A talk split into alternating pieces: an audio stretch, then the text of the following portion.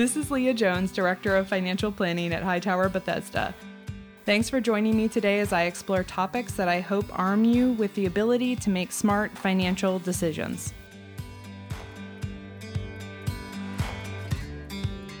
This is Leah Jones from Hightower Bethesda. I'm joined today by Phil Pirio from Dedicated Defined Benefit Services. Phil is a defined benefit plan designer and has been in retirement planning, both the design and consultation, for 20 years. And uh, Phil, for purposes of our conversation today, what we want to talk about is cash balance plans. But you and I both know that they can be pretty complicated and are governed by a whole bunch of different rules depending on your particular situation, which is why it really requires one on one consultation. But to just narrow the universe a little bit for today's call, um, what I'd like to do is make some assumptions that will simplify a conversation about defined benefit plans that is otherwise pretty complicated. And then also, our listeners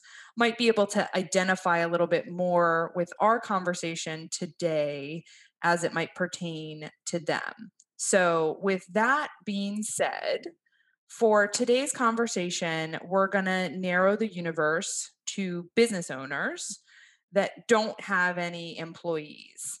Now, that could be a single member LLC or just a 1099 uh, employee. And we're going to assume that these business owners are already maxing their 401ks with profit sharing plan benefit.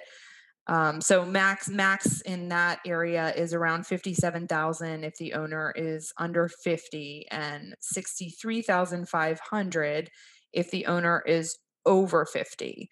So at this point, the business owner has really good cash flow. They're maxing out their kind of traditional uh, defined contribution plan benefits, um, but they have more cash flow and they might be looking for a way to shield more income, save more for retirement, and potentially lower the their effective taxable rate. And they're actually able to do that through a combination of maximizing their 401k with profit sharing and then also adding a defined benefit plan. So I know that that was a mouthful, but this is a complicated um, subject. And in order to, this might become you know, a series between the two of us because I know there's a lot of different directions we can go with it. But for purposes of our call today, we're going to, as we just kind of talked about, start with the basics based on that particular fact path. So can can you just start with what is a defined benefit plan? Well, sure. And I, I agree. Uh, we should start with the basics. And Leah, I want to thank you for the opportunity to share with your listeners today. Um, just a little bit of a highlight about defined benefit plans. And you're right, they can get very, very complex. Um, and in a, in a very good way, uh, really help clients to hold on to more of what they work so hard to earn, to keep control of their money as long as possible, and then eventually to pay taxes more on their own terms. And defined benefit plans are really a qualified plan under Code Section 401. And they allow the client to put away a lot more money per dollar of taxable income than would be possible, as you pointed out, in a defined contribution plan. So if they were using a simplified employer plan or a SEP IRA, and they were putting away $57,000 or they were putting away 63.5, for example, if they're 50 years of age or over, into a solo 401k plan, the defined benefit plan is going to allow them to increase that significantly. Now, half of our clients contribute when they start to plan above $120,000 per year into the defined benefit plan. Half put something below $120,000.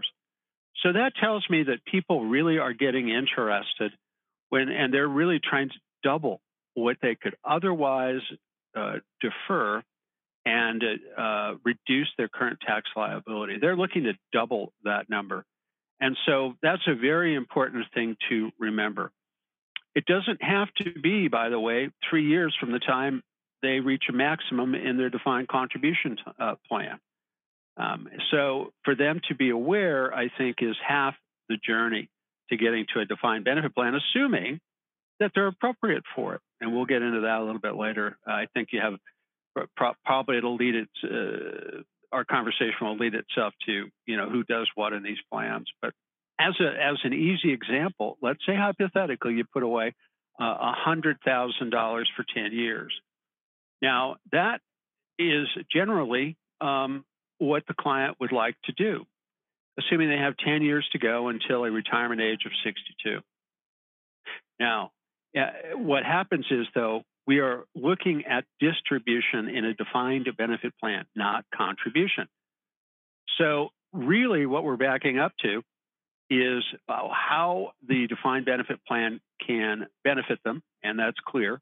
They can put away more money, they can increase their uh, decrease their current tax liability, hold on to their money, and then pay taxes more on their own terms. So let's let's kind of take a step back and and talk about a couple of the things that you said because I think you raised um, a couple really key points, and I want to talk about each of them. So you mentioned about half of your participants do 120,000 or more, and then half do less.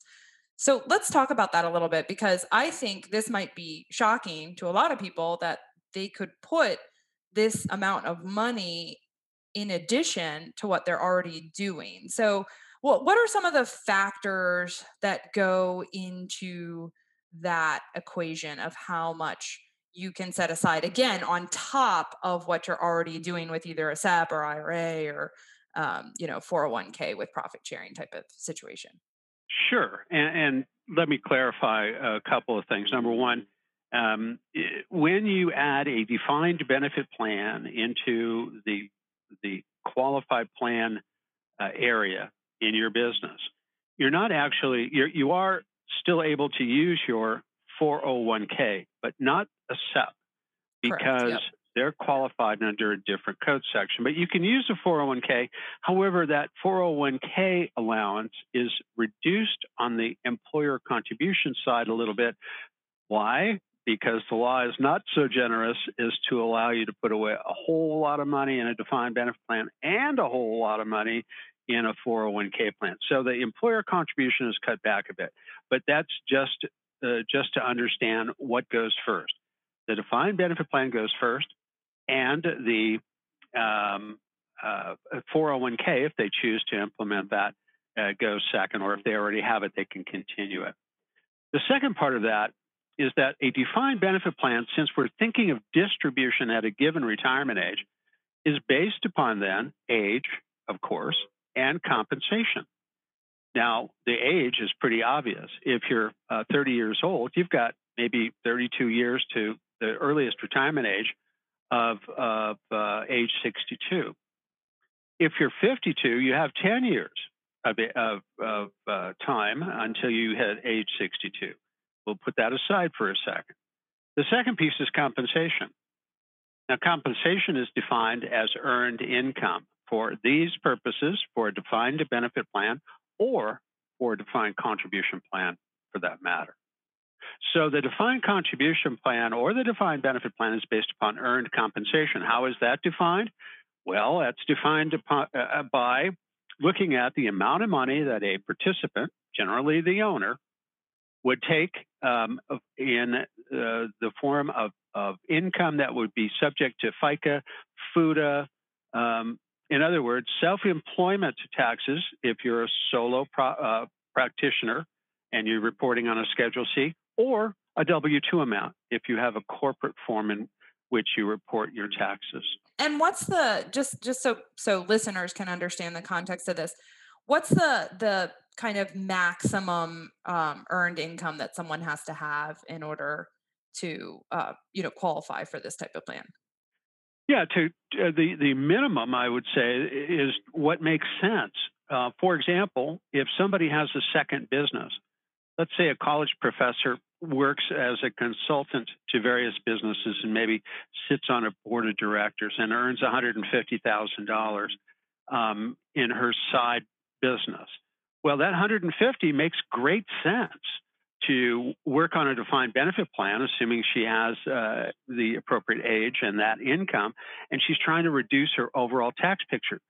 So it helps the overall tax picture, even though it won't reduce her salary from the university, but it will allow her to put away a lot more money of the total by by reducing her $150,000 um, by contributing to a defined benefit plan. So it, it, kind of depends, but the age, the closer you are to retirement age, the fewer years you have uh, to put in uh, to that plan to reach the goal uh, that's defined as the benefit. Therefore, the contributions get higher. The, the general 80% uh, of our clients, and it's amazing how it, that works, uh, the old bell curve, if you know what that is, um, but that's that old bell curve rings between ages 45 and 65, and that's where 80% of our clients are. So clearly, it's age and compensation, and the more age a client has, the higher the contributions could be if that's what they want. Okay, so age. The older you are, the more you can contribute because basically you have less time right? So the government says you can stash more away, like similarly to a catch up payment on traditional um, retirement vehicles. And on the income, you gave the example of someone that makes 150. Let's say on the flip side of that, let's say someone that makes a million. How, how can this be utilized in in that sense in terms of what amount of their income can qualify, how much they can stash away, that type of thing? Yeah, defined benefit plans are not limited by a percentage of contrib- contribution being made based upon income, like a SEP or a 401k. Um, and so we are we are looking at a defined benefit plan that's based upon um, uh, a benefit limit and a compensation limit. The compensation limit of earned income is $285,000. So even if they do make a million dollars, the maximum of earned income. The maximum earned income we can consider is 285,000. And the, the other limit in a defined benefit plan that does limit contributions some, somewhat is the benefit limit. So of the 285, we can only, that's the limit on the compensation, we can only fund for a $230,000 benefit at tops. So those are the two limits on defined benefit plans. And again, it's highly sensitive to age and income. So uh, someone might make a million dollars if you're 35. The result in the resulting comp, uh, contribution is going to be much lower than if you're uh, 55. And let's talk a little bit about how that actual calculation is done. Because if I'm a listener right now, I'm thinking, okay, this sounds interesting. I'd love to be able to stash some more money into a retirement fund. How do I find out, you know, how much I can stash away? Well, generally speaking, you know, some companies, um, uh, our particular firm, dedicated defined benefit services, um, has an online calculator that someone could use to get an idea. But the best way to do it would be to call their financial advisor and to see whether or not uh, it would be appropriate to to uh, explore this. And if that's what their desire is, then they would call a third party administrator, hopefully like us or us particularly, that would be wonderful. Um, and we do illustrations for folks constantly. Um, so uh, it, it, it's that's really the way they find out. There are no real charts. There are a few. Uh, we have one actually that we can look at, um, but they're pretty general. And the the contribution amounts and the design of the plan usually should be done with a little more finesse even from the beginning. So if they call a third party administrator, um, illustrations are available. Right. And just to add some context to that, so how the process could work if you work with a financial advisor um, and you also have a CPA, might say, Hey, does this make sense? Mm-hmm. The two of those people would coordinate, say, Yes, we think it does, or No, we think it doesn't and then the third party administrator which is what what you are is really has the expertise in this because it is so complicated um, and there are all these guidelines that have to be followed. Um, and there's also actuarially um, actuarial assumptions that have to be computed. So it's not like you just look at a chart and say, well, it's 2020. Uh, the contribution is indexed to inflation and it went up $500 right it's much more it's right. much more complicated right. than that right. and so that's that's kind of how we all mm-hmm. come about uh, to work together. And then on an ongoing basis, you continue to help that client with supporting what that calculation is, because again, it's not a perfect, uh, perfect number each year. Um, and it changes. And so, based on what the client is trying to trying to accomplish, and what their cash flow is, and what their age is, and all those different things, those factors all change. So, I think that's a really important um, kind of part to talk about. Another thing that that you had mentioned and this is a really popular question. So most people think of defined benefit plan as kind of um, very, you know, traditional plan, and you've got to contribute to it for a really, really long time for it to make sense. And so this is kind of a, a popular, I think, misconception from talking to you about it. So talk to me a little bit about if you're a business owner, you're making a lot of money, you want to stash some of it away, you want to maximize your retirement, you want to lower your taxable um, effective tax rate what are you what do you have to think about in terms of your time commitment to potentially setting up a defined benefit plan for yourself? Yes well that that brings up a very important aspect of defined benefit plans. You know the law does not specify how many years one must sponsor a defined benefit plan because everybody knows life happens right? Uh, everybody knows things happen and so there's no specific number of years However, the very first qualifying factor is that the plan, in, when it's set up, should be intended to be a permanent employee benefit plan. Well, what does that mean? Maybe employee benefit plan I get, but what's permanent? Well, over the years, three to five years of having the plan has become an acceptable length of time to establish that permanency requirement. Now, generally speaking, um, we have, I bet you I only have one conversation of a, out of a year out of hundreds of conversations where somebody says, gosh, I'd, I'd like to put, uh, I've never made more than $50,000 this year. I make a million. Next year, I want to terminate my plan. But this year, I want to put in a whole lot of money and then be one and done. Well, that doesn't work. That, that violates the spirit of these plans. And so that's not advisable to proceed in that case. However, we do know that life does happen, as I said.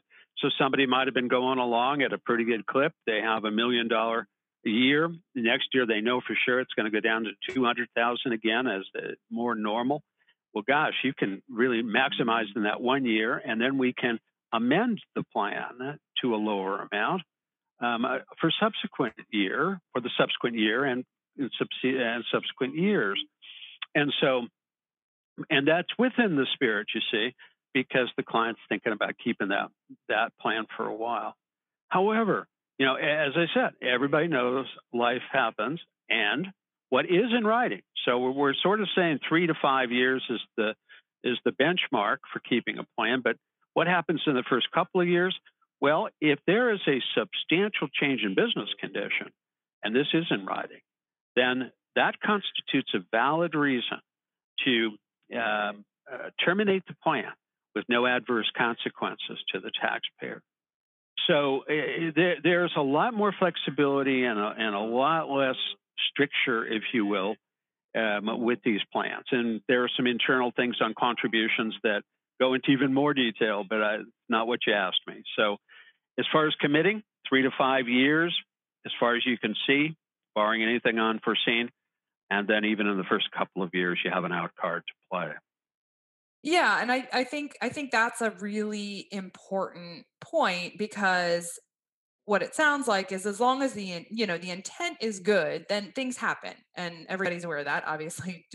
2020 was a, a great illustration of having really good intentions and then things happening. So um, i think that kind of the out from financial cause is huge because it means that you don't have to feel additional strain um, should a defined benefit plan no longer financially make sense or be viable for you and i oh, and, and one illustration of this is we had talked about um, a client that was concerned, well, my company is doing so good, I'm making so much money, I might be aggressively growing my company. What if I have 10 employees next year and this no longer, you know, financially makes sense? So that's an example of something that could lead to the termination for a financial cause, correct? Mm-hmm. Yes, absolutely right. Yeah, and and so in that case, right? Okay, so something like that happens, um, you shut down the plan. What happens at that point? Are there any penalties? What happens to the money? That type of thing. Sure. Yeah, at any point where the plan is terminated, then the amount that the participant, meaning generally the owner and their their spouse, because we're talking about defined benefit plans, traditional defined benefit plans. We're assuming they do not have employees in these examples, by the way.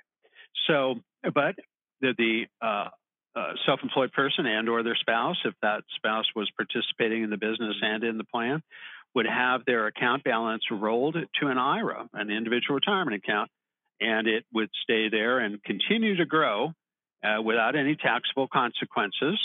Um, and there, we, as a third-party administrator firm and the actuary, would determine what is the maximum amount that can be rolled into that uh, retirement account. So we measure every single year. The actuary measures and certifies that the plan is is sufficiently funded and that we're not running up any big excesses. Um, so that what we want to do for our clients is make sure that they're getting the ability to roll everything they have in their retirement plan should they terminate into an individual retirement account with as few hiccups as humanly possible. And we do that 99.9% of the time. Occasionally, somebody will hit a an unexpected big investment right at the end before they were going to retire, and then we have to uh, figure out some other alternative ways to take care of things. Um, but it's it happens pretty rarely. So we watch it very closely. We make sure they're funding their plan properly every year. The actuary certifies that, which validates their deductibility, and then of course they they certify that the funding is sufficient. So it goes to an individual retirement account to um, answer that question. Yeah. So so just to be clear, you know, you're a business owner, you're making a million dollars a year you set up a defined benefit plan it makes sense for you and then you know next year or two something happens where financially it doesn't make sense anymore and um, so you terminate the plan and what you can do uh, you know provided you're within all the guidelines that that you were needed to be uh, needed to meet et cetera working with your tpa you would then be able to roll those funds over to an ira with no penalty. So there's no penalty.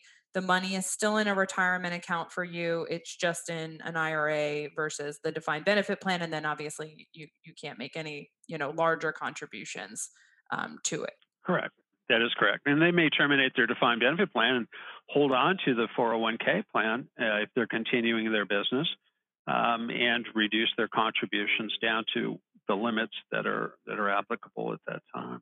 Let's let's talk about this. What's the maximum? Because again it's it's a pretty i know the answer to this question um, but it's a pretty large number. What is the maximum that a business owner can put into their own defined benefit plan yeah it's an accumulation at, at age 62 and if they um, have the income to make that happen, meaning that they can go all the way to the maximum benefit of $230,000. It's about 2.9 million this year, uh, just just about touching on 3 million. Um, that would be available to roll to an individual retirement account at that time. Yeah, I mean that's that's a huge number. So so again, this is someone that has a lot of cash flow, can make the contributions, and uh, assuming that they fit in the appropriate age range, um, the the maximum that they could do is two hundred and thirty thousand a year, and the maximum contributions over whatever the you know time frame is that you're doing the calculations on can be 2.9 million dollars someone can put away and we're not even talking about now does that factor in the growth or is that just their contributions there are growth assumptions within how these plans operate, and the growth assumption is 5%.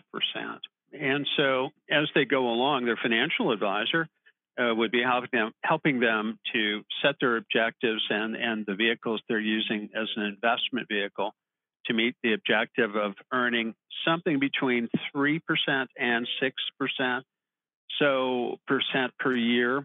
And um, uh, it's not a perfect world. There, there's friction in it, it, it, so it can vary. The point is that you don't have to um, reach for investment results in a defined benefit plan. The reward is really the reduction in current tax liability and the ability to hold on to that money. So, just to clarify on that 2.9 million, that does assume an investment return. So that so the contributions plus the investment return can max out at 2.9 million. That is correct. It's a total accumulation. Yeah, that's it. right. It's not just contributions. Mm-hmm. Got it. Okay. Can you just provide us with some real world examples of, you know, how this is used? Sure. You know, uh, self-employed people generally, um, uh, uh, you know, and I, I I've been one, and I understand from my own experience that this is true. Self-employed people really look to put away for their retirement, and this is away from the discussion of tax deductions and reducing current tax liability. But they really have a tendency to find use for money. You know, they're they're raising a family, and they're they're buying a home, and they're uh, they've got kids in school, and they've got you know they're putting back their money in their business, and that's right. That I always I always say to our business owners, I always say to them, if you're not saving for your retirement, nobody else is. That's it. And it's a it should be a you first kind of thing. It's hard to do though. Right. From personal experience. And you are exactly right, Leah. So yeah, that's that's very, very good advice. However, let's take an attorney who's 72. And uh, you know, you would you say, well, is, is, that too late to start? No, actually not. The plan would would be set up to last five years, um, and that uh, felt that woman or man could possibly put away 300,000 or somewhere between 2 and 300,000 for the next 5 years and really make up uh, make a big dent in that that lack of retirement savings that they've been habitually used to not making. And so uh, this really helps. I would also say Phil on the flip side of that because I've seen this as well we have clients that have done a more traditional job for years and years and years. And then when they go to retire, because of their expertise, they're sought after for various reasons. So now all of a sudden they're they're consultants, you know, they have self-employment income.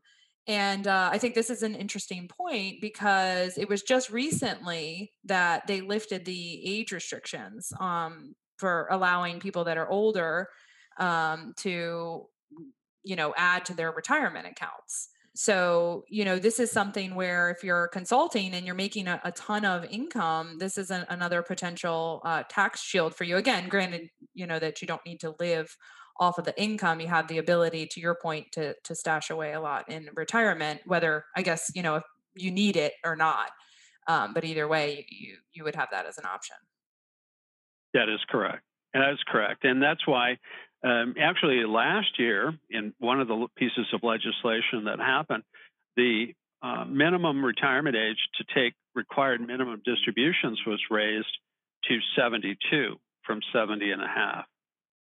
And um, that's really significant because we have a lot of our clients who are uh, 65 plus uh, who are doing, as you say, they have Act Two that they're they're playing out. Um, after their their very successful career in whatever they were doing. They're consulting and they're doing all sorts of interesting things, but those dollars ended up being a tax problem. So at 72, though, we can set it up so we're even deferring the, even then, a couple of years at least, maybe three years, uh, deferring the current tax that would be sub, they'd be subject to uh, on re- required minimum distributions. Oh, so no, now that's interesting. I'm not going to go into that too much right no. now. We'll leave that as a teaser, but that's an interesting. Yeah, right. Yeah, yep. that's a very. We certainly can. Okay, all right. So yeah, we talked about we can, someone that's uh older uh, that has that income. Um, what's yep. what's another example? Well, let, let me give you another one. Um, somebody, uh, you know, a classic and and right in the sweet spot in terms of uh, the age of a participant, a 50 year old with a million dollar income um, can put away maybe 25 or 30 percent of that, uh, which is you know, a, a lot of money um, if they're looking for max contributions uh, to age 62. And might put away a, a two, 220 to 240 annually in the defined benefit plan plus the 401k. So it, it, it really can be a tremendous opportunity depending on the situation and the exact age of the person, of course. Now, if you have somebody that's in in their 30s, it would a defined benefit plan work? And the answer is it it still could. So if somebody's out there that's 30 and listening, or 35 or 40, don't feel like this is for something that's fit anybody 50 plus. Because if your income is high enough, you're still going to be able to basically double what you could do in a defined contribution plan. That's so right. it's really important, really important for even uh, younger people with a larger income to at least explore the possibilities of a defined benefit plan in conjunction with a 401k plan. Yeah, and I've I've had um, clients in in this demographic as well come to me and say, "I'm you know I'm making a lot of money. or I'm paying so much money in taxes. Is there anything else I can do?" And so I think this is is a great illustration of something that they can do if they're willing to uh, put that money into a retirement account then That's right. they can it's not you know they can't put as much as a 50 or 70 year old could but because of the power of compounding if they're putting it that amount in when they're 30 i mean they're going to exceed what people are putting at 50 and uh, 72 so um, yeah i think i think if if you have the discipline to do it and you're at that age and you can live off of the rest of your cash flow and stash this away i think it's a no brainer and it's going to make you a lot wealthier in the future yeah, but I, and I think there's one thing that's true, regardless of the age of the client, is that you know people move away from pain a lot faster than they move towards something that's pleasurable. And for example, you hold on to a hot match, uh, you're going to let go of that pretty quick. You move away from that. Um, if you uh, hold on to an unlit match, well, uh, that would be strange to do that, but uh, you know, it's not painful. So you you know you might put it back in the box, you might play with it or whatever, but the point is the pain of paying taxes sometimes is, in fact, all the time, so what motivates our client first. And the nice benefit and the nice byproduct of that is that they have indeed put away a lot of money for their retirement when they turn around and look. so they've really accomplished both points. Yeah. And and it's it's been great. I like that. I like that analogy. Let's let's talk a little bit about that because taxes are top of everyone's mind. And so if you're listening to this call right now and you're saying, "Oh my gosh, I didn't know about this, but I'm really interested, but the end of the year already passed. I'm a business owner." What are the deadlines? What do people need to be thinking about in terms of getting this thing open, funding it and making it happen? The uh, interesting thing is that there was a piece of legislation called the Secures Act that passed uh, December 20th and was signed at the end of 2019. That for the first time in 40 years has changed the rule that the plan must be signed and in effect in effect by 1231 of the uh, tax year in which you'd like it to be effective. So we have until the due date of the person's tax return, which is really an interesting thing. Very odd to me, who all my career has looked at 1231 as the drop uh, dead date and accommodating most mm-hmm. people who want to do that. But on the other hand, this is a great opportunity. If you if you if you think you've missed it, it's a good thing to look at and to see if and you may have for other reasons or perhaps you were an S corporation and didn't take an appropriate amount of W 2 to power a really big contribution, but it's certainly worth a look. And um, and so I would encourage uh, any of your your folks here, your listeners, to at least explore the possibility, and they can do it legally and perfectly uh, for uh, 2020. And if it doesn't work for 2020, well, they can get started early uh, for their their planning for their future uh, uh, in 21. So if uh, so, there's a lot of taxes that file all the way in October. Okay, so does that mean that those businesses that file all the way in October would have the ability to fund and make their contribution to a defined benefit plan for 2020 all the way through October of 2021? Theoretically, yes. However, there with defined benefit plans, there are a lot of things that happen in between. For example, the first deadline to report the uh, your your the, from the plan is July 31st. Well, if it's October, you've already passed that. Um, minimum funding deadline is September 15th. Well, if you're in October, you've already passed that. What's going to happen? If I, and I am, if I were going to re- recommend something, I would say do it earlier rather than later because we are looking at 2020 and you should have a pretty good idea of what kind of income you've got. So explore it now before this plan becomes more expensive. So, for example, if you've got to pay for an extension in addition to paying for getting the forms done, if you got to pay for an extension beyond 731, or you end up having to pay a penalty for the privilege of being, being able to go to October, it doesn't make any sense. So I would recommend people look at it right now and think about that their due date, whether it's their corporate form March 15th, if they're um, a, a, uh, uh, sole proprietor or partnership, April 15th. You know, just look at that now and, and get that settled and find out if it's A, a viable opportunity, and B, keep the cost as low as possible in the, in the parameters that we know exist.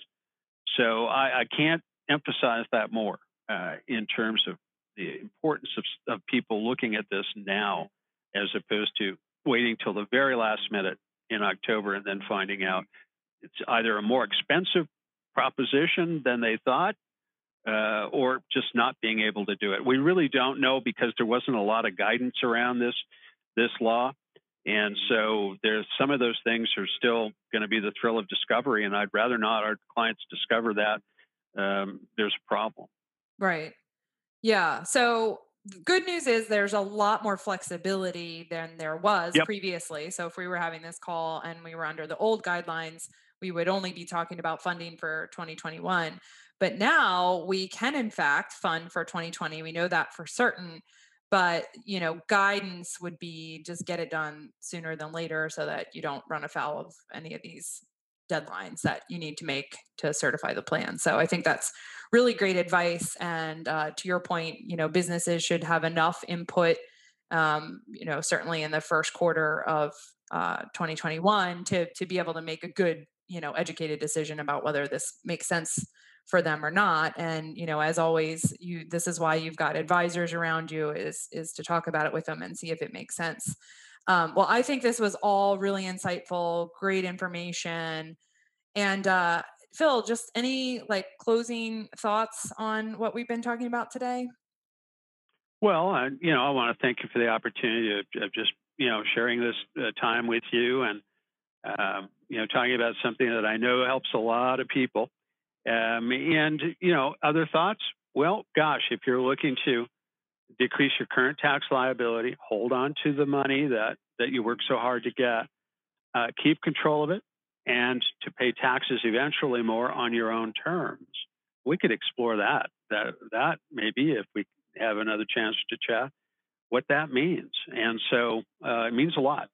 And so what we can do is talk about that uh, maybe some other time. But I would just say if you have a question about it, it doesn't cost anything to ask. It doesn't hurt anything to check. And um, certainly bring in your CPA to make sure that the plan is appropriate for you. Um, and we speak to CPAs all the time uh, in what we're doing with our clients.